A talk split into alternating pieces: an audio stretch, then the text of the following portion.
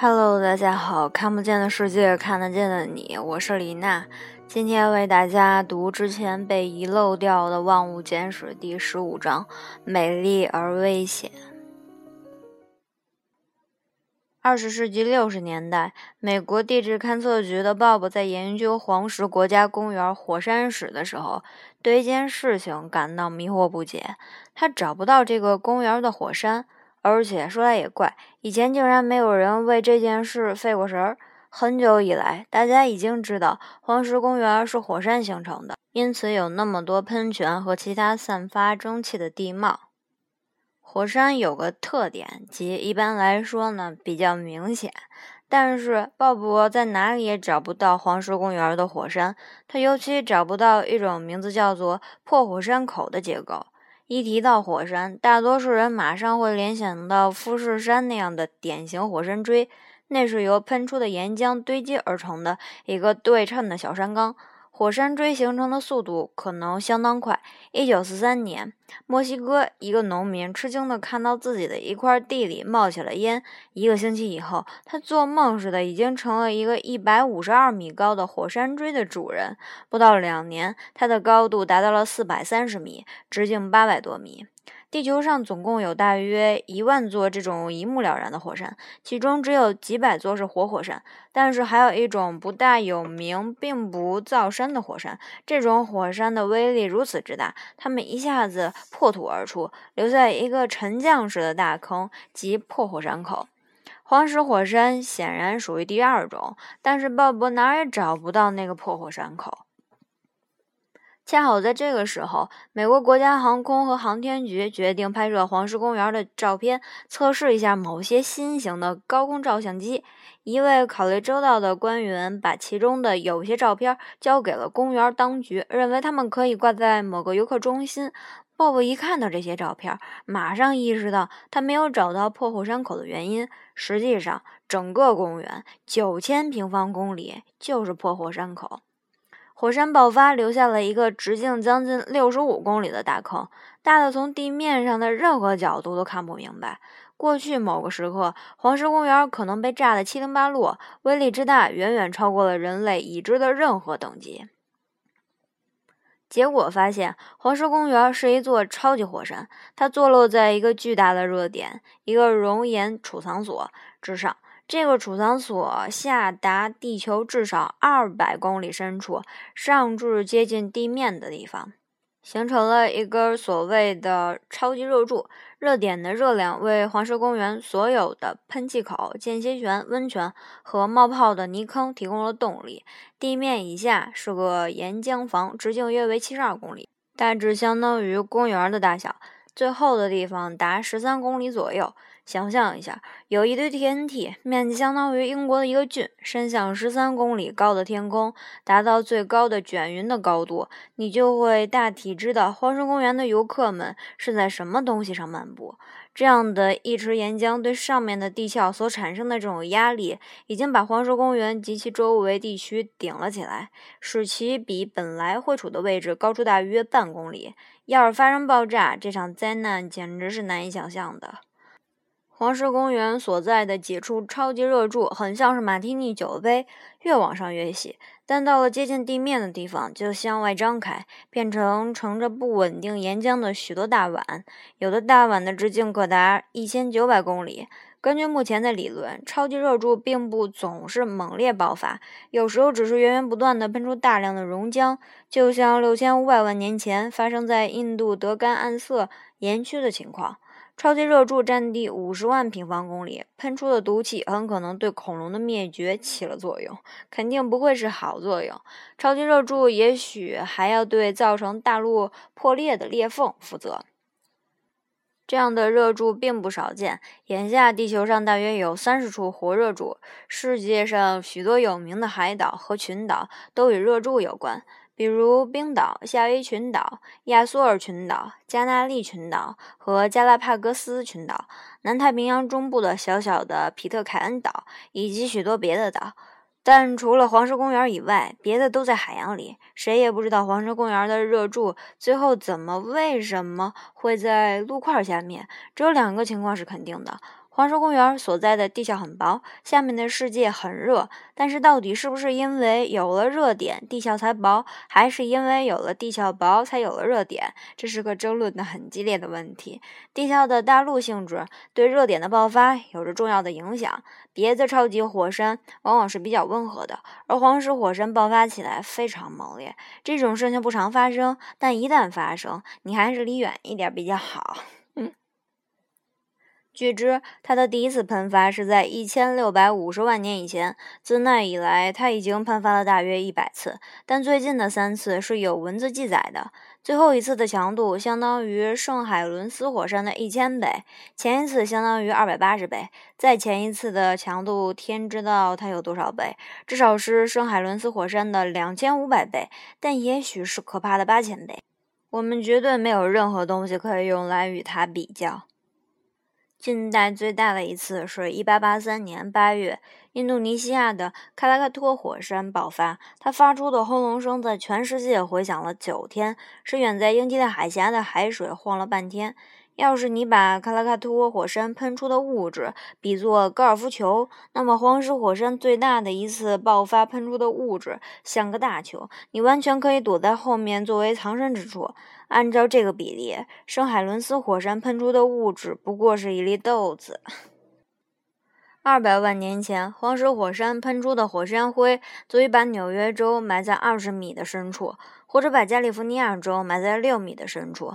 麦克沃里斯发现的化石床就是这种火山灰形成的。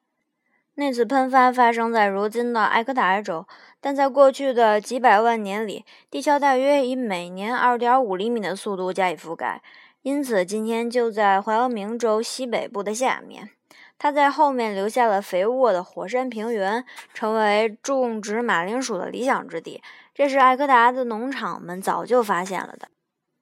地质学家们爱开玩笑地说：“再过二百万年，黄石公园将为麦当劳快餐厅生产法式炸土豆条，而蒙大拿州比林斯的人们将会围着间歇泉翩翩起舞。”上。上一次黄石火山爆发所喷出的火山灰铺满了西部十九个州的全部地区，几乎涵盖了美国密西西比河以西的整个地区。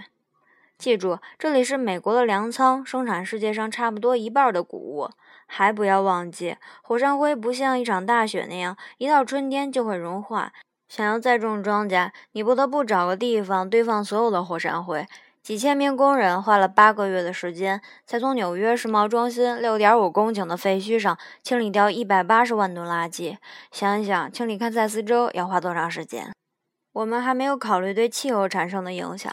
世界上上一次超级火山爆发发生在苏门答腊北部的多巴，那是在气温四千年以前。谁也不知道它的强度有多大，但肯定大得吓人。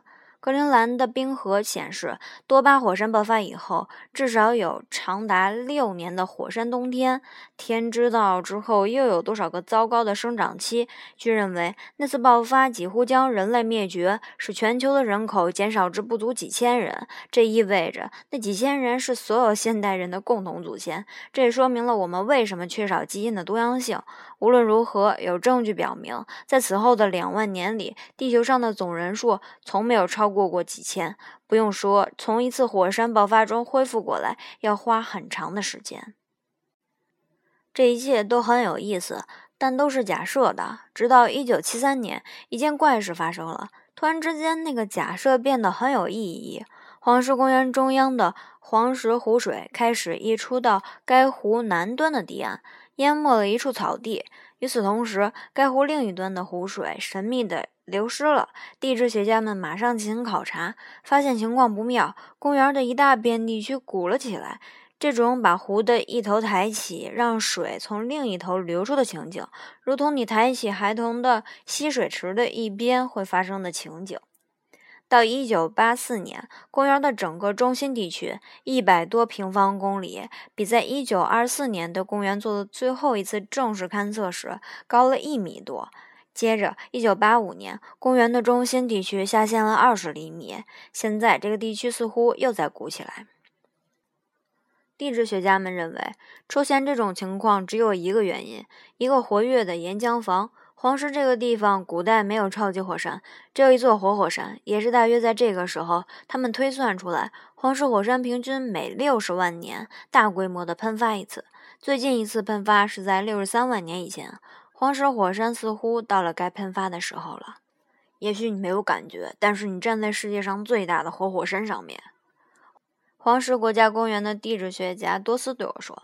六月的一个美好的清晨，我们在位于马莫斯温泉的公园总部相遇。他刚从一辆大型的哈雷摩托车上下来，跟我握了握手。多斯是个印第安纳州人，和蔼可亲，说话低声细语，很会关心别人，看上去根本不像是个公园管理局的雇员。他胡子灰白，头发往后扎成一个小辫儿，一只耳朵上戴着一个小小的蓝宝石饰针。笔挺的公园管理局制服有点紧，显得大腹便便。他看上去，与其说是像个政府雇员，不如说像个布鲁斯音乐乐师。实际上，他还真是个布鲁斯音乐乐师，但是他确实懂得并热爱地质学。这儿是世界上搞地质最棒的地方。他一面说，我们一面上了一辆四轮驱动的旧汽车，朝老石泉驶去。他答应让我陪他一天，无论他作为公园的地质学家在这一天里将干什么。今天的第一项任务是为新一波的导游上一堂基础课。我无需指出，黄石公园是个极其美丽的地方。这里有丰饶而瑰丽的山脉，野牛遍布的草地，潺潺作响的小溪，碧蓝碧蓝的湖泊，数不清的野生动植物。要是你是个地质学家，这确实是个最佳的工作场所。多斯说。比尔图斯豁口那儿有着将近三十亿年前的岩石，可以追溯到地球起始之时四分之三的里程。这儿还有矿泉。他指了指几处温泉，马莫斯温泉的名字由此而来。那儿你可以看到正在形成的岩石，介于二者之间的东西应有尽有。只要你想得出来，我从来没有见过哪个地方地质情况是如此明显，或者说如此美丽。我问他，究竟是什么原因引起了黄石火山的喷发？不知道，谁也不知道。火山是很古怪的东西，我们对它们确实不了解。意大利的维苏威火山在三百多年前一直很活跃，一九四四年爆发过一次，然后就停了下来。自那以来，维苏威火山一直很平静。有的火山学家认为，它是在大规模的重新积聚能量。这有点令人担心，因为维苏威火山及周围生活着二百万人。不过谁也说不准。要是黄石火山快要爆发，会有多长的报警时间？他耸了耸肩。上次爆发的时候，我们都不在场，因此谁也说不准什么是报警信号。很可能是一系列的地震，有的地面会隆起，间歇泉和喷气孔的活动方式可能有变化，但确实谁也说不清楚。那么，它可能会在没有任何警报的情况下爆发吗？他若有所思地点了点头，解释说：“问题在于，在某种程度上，能成为报警信号的差不多一切现象，在黄石公园里都已经存在了。一般来说，地震是火山爆发的先兆，但公园里已经发生了很多次地震，去年发生了一千二百六十次，其中大多数很弱，因此感觉不到，但毕竟还是地震。”他说，间歇泉活动方式的变化也可能被看成是个迹象，但间歇泉变化多端，同样无法预言。慕斯泉一度是公园里最著名的间歇泉，它过去一直喷射的很有规律，非常壮观，达到一百米的高度。但在一八八八年突然停喷了，然后它在一九八五年又恢复喷射，但高度只有二十五米。气船泉是世界上最大的间歇泉，喷射的时候可达一百二十米高，但喷射的间歇时间可以少到四天，多达五十年。要是它今天喷射了，下个星期又喷射了，丝毫不。说明他下下个星期，或者下下下个星期，或者二十年之后会怎么样？所以说，整个公园的变化无常，你实际上不可能根据任何动静来下个结论。撤离黄石公园不会是件容易的事。公园每年吸引着大约三百万名的游客，主要是在夏季三个月的高峰期。公园里道路较少，故意修得很窄。一方面是为了减慢车辆的速度，另一方面是为了保护自然美。再一方面是因为受到地形条件的限制，在盛夏季节，花半天时间就能轻松地穿越公园，花几个小时就能抵达公园的任何地方。人们一看到动物就停下来，无论在哪里。多斯说：“我们这儿有熊群，有野牛群，有狼群。”黄石公园及其周围周围地区还存在着许多别的危险，这一点在1959年8月17日夜里变得特别明显。事情发生在赫布根湖地区，就在公园的外面。那天午夜零点前二十分钟，赫布根湖遭受了一次灾难性的地震，震级为7.5级。就地震而言，它的影响面不大，但是来得突然，来得猛烈。震塌了整个山坡。事情发生在夏季旅游旺季，幸亏那个年代不像现在那样有许多人前往黄石公园。八千万吨的岩石以每小时一百六十公里的速度从山上崩塌下来，其力量和动量是如此之大，前缘竟然冲到了峡谷对面的一座山的一百二十米高处。罗克西露营园有一部分就在岩石必经之地，二十八名露营者死亡，其中十九名被埋得太深，再也没有找到。灾难发生的又快又难以预测。有兄弟三人同睡一个帐篷，倒是幸免于难；他们的父母睡在旁边的另一个帐篷，却被冲得无影无踪。大地震，我的意思是大的，是大的地震，迟早会发生。多斯对我说：“我可以向你保证，这是个大断层地带，地震很多。尽管发生了赫布根湖地震以及别的危险，直到二十世纪七十年代，黄石公园才开始配置永久性的地震表。”黄石公园对游客来说有危险，对公园雇员来说也有同样的危险。多斯五年前在这里上班的第一个星期就有那种可怕的感觉。有一天深夜，三个年轻的夏季雇员干了一件非法活动，叫做泡砂锅，即在热水池里游泳或者取暖。虽然园方由于显而易见的理由没有把情况公开，但黄石公园的水池不是个个都是滚烫的，有一些你躺在里面简直惬意极了。部分夏季雇员有在深夜下去泡一泡的习惯，尽管这么做是违反规定的。那三个人也真傻，没有带手电筒，这是极其危险的，因为热水池周围的泥土结了薄薄的一层硬壳，人很容易掉进去，下面是灼烫的喷气孔。无论如何，他们在返回宿舍的途中要跨越一条早先不得不跳过去的小溪。他们后退几步，胳膊挽着胳膊，数了一二三，接着就跑过去，纵身一跳。事实上，那根本不是一条小溪，而是一个沸腾的水池。他们在黑暗里看不清方向，三个人没有一个活着回来。次日上午，在离开公园的途，我一面想着那件事，一面对一个名叫翡翠池的地方做了短暂的考察。翡翠池位于上间歇泉池。多斯前一天没有时间带我去那里，但我觉得至少应该去看一眼，因为翡翠池是个很有历史意义的地方。一九六五年，一个夫妻生物学家小组，布洛克夫妇，他们在考察过程中干了一件不可思议的事。他们在池边舀起一点褐黄色的浮渣，带回去研究了一辈子。令他们最后利用世界上更多的人深感吃惊的是，里面充满了有生命的微生物。他们发现了世界上第一批极端微生物，其能在以前被认为是温度太高或酸性太强，或者含硫太多，因而无法产生生命的水里生存的微生物。不可思议的是，翡翠池里这些不利条件全都具备，但至少有两种微生物觉得这里很舒适。它们后来被称之为嗜酸热硫化叶菌和嗜热水生叶菌。以前总是以为没有任何东西能在五十摄氏度以上的温度里存活，但这些微生物却在腥臭、酸性、温度差不多翻一番的水里过得很自在。美国国家航空和航天局的科学家杰伊说：“在地球上，我们无论走到哪里，即使进入看来对生命最不利的环境里，只要那里有液态水以及某种化学能，我们就能发现生命。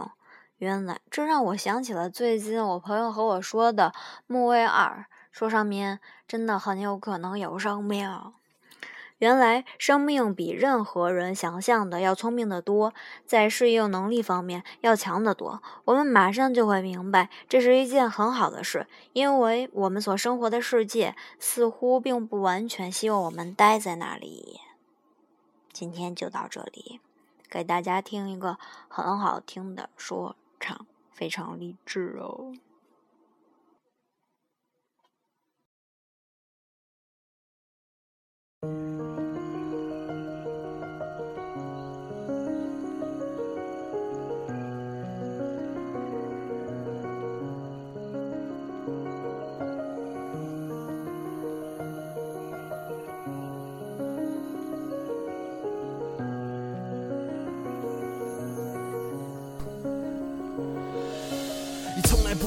自己因为什么来到学校，在课堂干的只有睡觉或者闲聊。你傻屌以为自己是网游里的牛逼人物，但事实上你们是这学校最笨的家伙。等你们聚在厕所抽烟的时候，觉得屌爆了。耗子窝里称王称霸，不过是以大欺小，装的像个古惑仔，根本。来事就会提名字，看见金杯的时候吓得撒尿。为了骄傲自己穿的一身假钞，如果你只会虚荣装逼，请别放弃治疗。你根本不是爷们儿，因为你。没有任何拿得出手的本事，你还别不爱听，这是事实。你想要有个体面未来，必须现在努力。一定不像别人开奔驰，甚至没钱打的。我知道开始有些困难，但你现在还有时间。每个决心改变的人，上帝一定帮你。坏孩子也是希望，我们其实都一样。我也依赖过烟酒，在刀疤之上成长。太阳还会再次升起，你要相信自己，不是为了别人，就是为了你的梦想。谁没年轻过？谁没无知过？我也曾像你一样，有烦恼，有失落。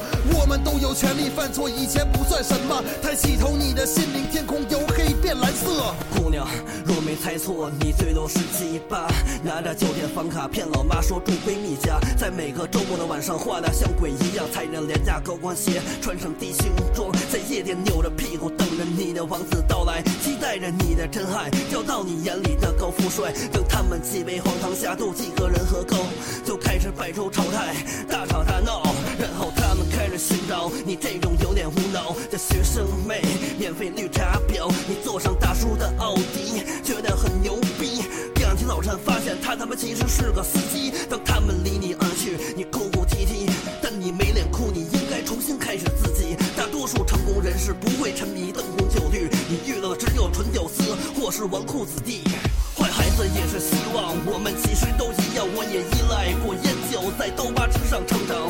太阳还会再次升起，你要相信你自己，不是为了别人，就是为了你的梦想。谁没年轻过？谁没无知过？我也曾像你一样，有烦恼，有失落。我们都有权利犯错，一切都不算什么。抬起头，让你的心灵天空由黑变蓝色。